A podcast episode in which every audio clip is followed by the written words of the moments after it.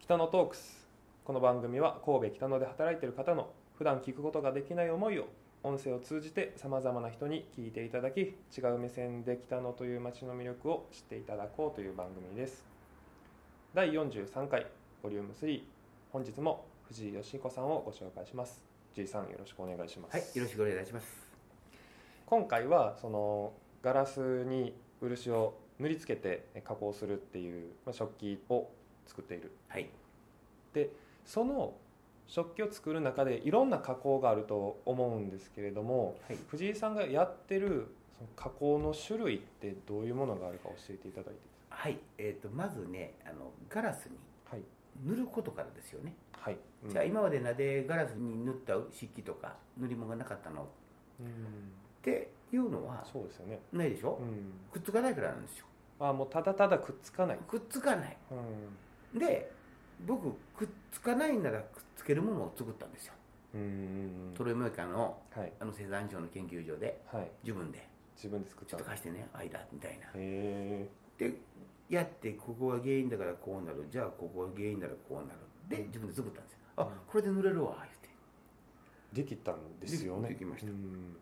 まあ理屈で理論ですからね、はい理論を一個一個潰していくと合いますうんうんうんほんでただ皆さんそれ自分でお金出してやらないからね人任せにああでそのお金出すのは研究所代とかはい自分がやりたいから自分が出しちゃいいですうんうでんできますよほんで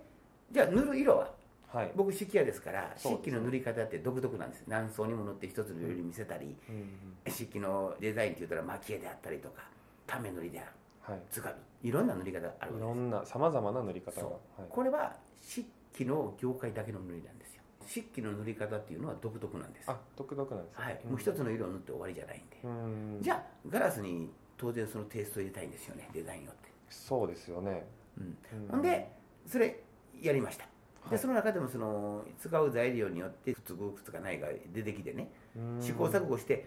この色とこの色を合わせたらくっつかなくなっちゃうんでこの色の次はこの色でで許容範囲がこんだけあってこれをやっちゃダメだよねでも4回目塗る時はこれなら OK だっていうのを全部失敗してわかるんですよはあだからその決められた自分の中の感性で順序が決められた順番でどこまでうん表現できるかっていうのが僕の中の縫いの難しさなんですよあーそれそうですよね組み合わせをどんどそんう知っていくそうっなてんいでうすうほんで次に当然食洗機対応が通ってなかったからお皿をガチャガチャ重ねてもはいはげちゃいかうんうんうんんですよねじゃあトマクを柔らかくしてカツンって言った時にトマクがパキンっていうのをなくそうかとかはあで食洗機対応じゃあどうするよみたいな、うん食洗機対応ってまあ温度100度はい沸点ですよね、はい熱湯でうんうんで中性洗剤ですよね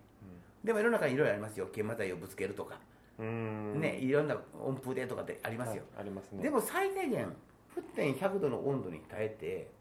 中性洗剤あらゆる中性洗剤をうん耐えるものこれは最低条件ですよねうんそうですねうんというものを作りましたでそれをくっつく相性ですよね、漆との相性うんそれも調整して作りました本当にもうさまざまな試行錯誤そうでの繰り返しでこの一枚一枚が出来上がっていったってわけですねすそうですうんだからやっぱりそれはで2年とか3年遊びながらですけど、うんうん趣味で中華維持でねうんはいやってて23年はかかりましたねうんうんそれはやっぱり日本の職人の世界ってやっぱり分担作業がほぼほぼなんでねはいうんデザインさんがこのデザイン言われたで問い合わそうか言うて、うんとりあえずこれ塗ってくれ言うてはいこんなデザインに感じやみあたーいな塗ってそれ変になりました誰責任取るんですかって、うん誰も責任取りませんよねうん知りませんからうんでも僕は自分で考えて自分で作ったものを自分が売って何かあったら僕が責任取るわけでしょはい全て全てねご自身でやられてるそういうことなんです、うんだからあの普通塗料メーカーさんが何々塗る用の塗料ですって作るじゃないですかはいでみんな塗料メーカーさんがお金かけてエビデンス取ってるんですよ試験に出してうんうんここには問題ないですとうんうんで僕は個人で作ってますから僕個人でエビデンス取ってますうんうんえ塗料も藤井さんがもはいそうですエビデンス一からエビ取ってうる作っはていそうですエビデンスを取ってるはいそうですんそういうもんででその中の定められた中でどれだけこう掛け合わせてうん自分の美しいと思えるもの、そうですねそういうのもあってってことはい、でそういうんで仕上がったのが漆ガラスですねうんだからじゃあ何を持ってってはいよく言うんですけど、はいじゃあ僕レストランとかホテルとか名だたるとこ全部行かせてもらってます業務として対応できてるのは日本の中の漆塗りガラスというさまざまなジャンルがありますがはい、その中で業務対応させてもらってるのはうちだけなんです、うーんなぜか完全密着してて食洗機にも対応できるからなんですうんうんうん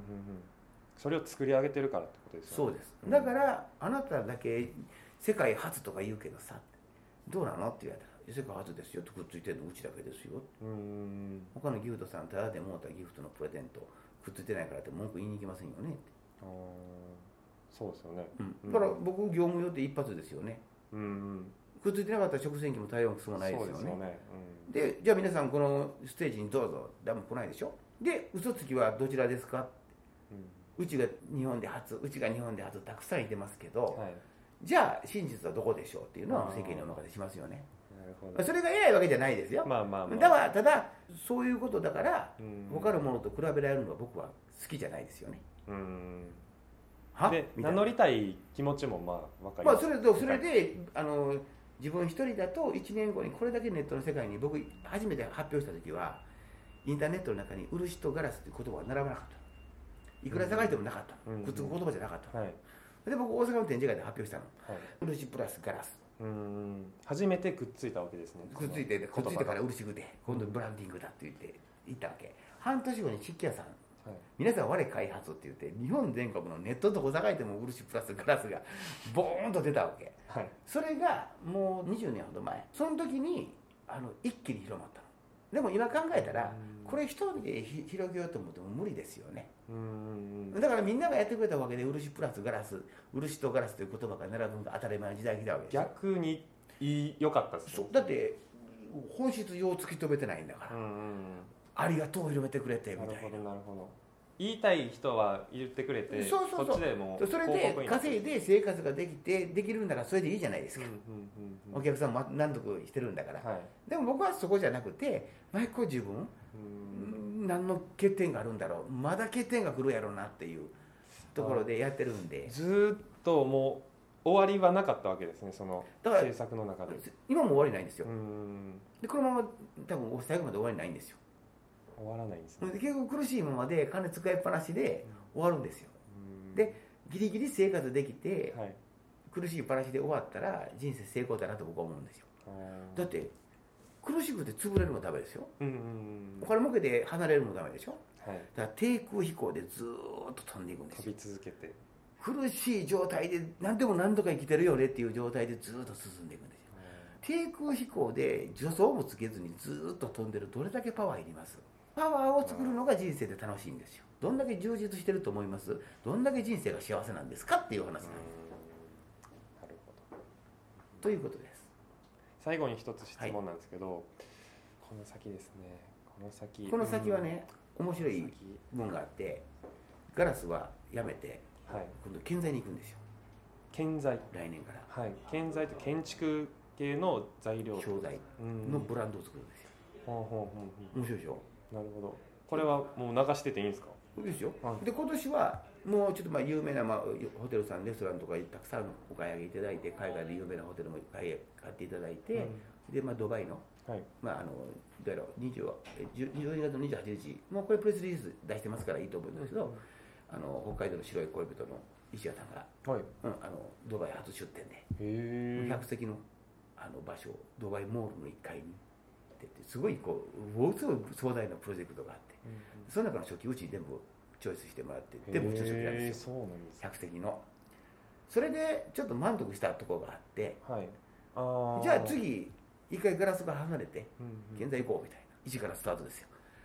だから俺も何か頑張ろうかなと思う人間同時スタートですからうーん一緒に頑張りましょうよみたいなえじゃあもうそうなったら今までやってきたこのガラスと漆っていうの僕ははもうメインから外しますね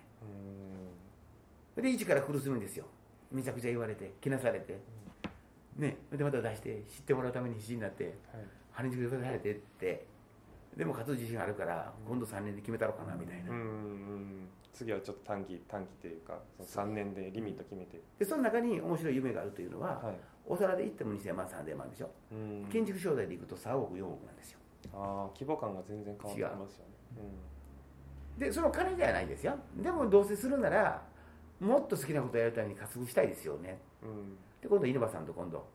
あの今度マカオのホテルからまず狙おうかみたいうな、ーんそっからですか、うん、夢はやっぱり大きいしかいいですようんうん、そこに登も登うそるたこめにでどうするかもうだからもう結局だから話あの誠実のホテルがあるとしたらはい一室に10万入れてもで誠実でやったら1億うんまずそれ一発決めたいよねみたいなじゃあどうするじゃあ香港展示会で行こうようんでも1ブースじゃかっこ悪いから3ブースと行ってじゃあ予算1000万ほど段取りできはて、いそこで展示して売りましょうかとうんうんこの3年間の間俺60ですから体力持たないですよなんか早めに決めたいってそういうそうそとこうろも決めたいというかもう時期時期ですよね、うんうんうん今これからまたガラスに維持になる気はないですねうんあとはもうもっとこう心の余裕を表現できてうんうんそれを気に入ってもらえる方々にうん買っていただいてまたそのビジネスに入れるチャンスがもらえるんであればうんありがたいしというような、ちなみにあればなんですけどうん藤井さんの座右の銘ってありますやっぱりもう目標は高く持ってうんまああの信じ切ったもの勝ちですね信じ切ったものが自分の人生を信じ切ったもの勝ちですねうんどんな苦しくてももうあかん言うても枯れなかったも不幸でもついてなかったも俺はいけるんややれるんやというそれであかなんだら終わってもいいよねうん信じきることです信じきるんですもうあかんと思っても大丈夫って信じきるんですよあかんのちゃうんと思いませんいけると思うんですよポジティブにポジティブにでないとやっぱり個人でやっぱり何千万っていう金を買って勝負かけた時に一発で飛んじゃうんですよね一発で飛ぶような人生を何回も繰り返しててこう正面に立ってくるこの笑顔ですよは常にもうニコニコそれが欲しいですよねはいそうです幸せやからうんうん金なかっても金なかっても幸せやからうんで次の目標も立ててますし、もう当然う半年前から準備してますよん、で平行にこう平行に底辺をずーっと飛んでいくわけですそうよ、底辺をずーっと飛んでいくんですよでたまに上の方が遊びに来てくれるんですよなるほど、たまにこう下の人とこう握手をしてうん握ってるテーブルをずっといくんですよ以上です今回は藤井義彦さんに出ていただきましたありがとうございましたありがとうございました。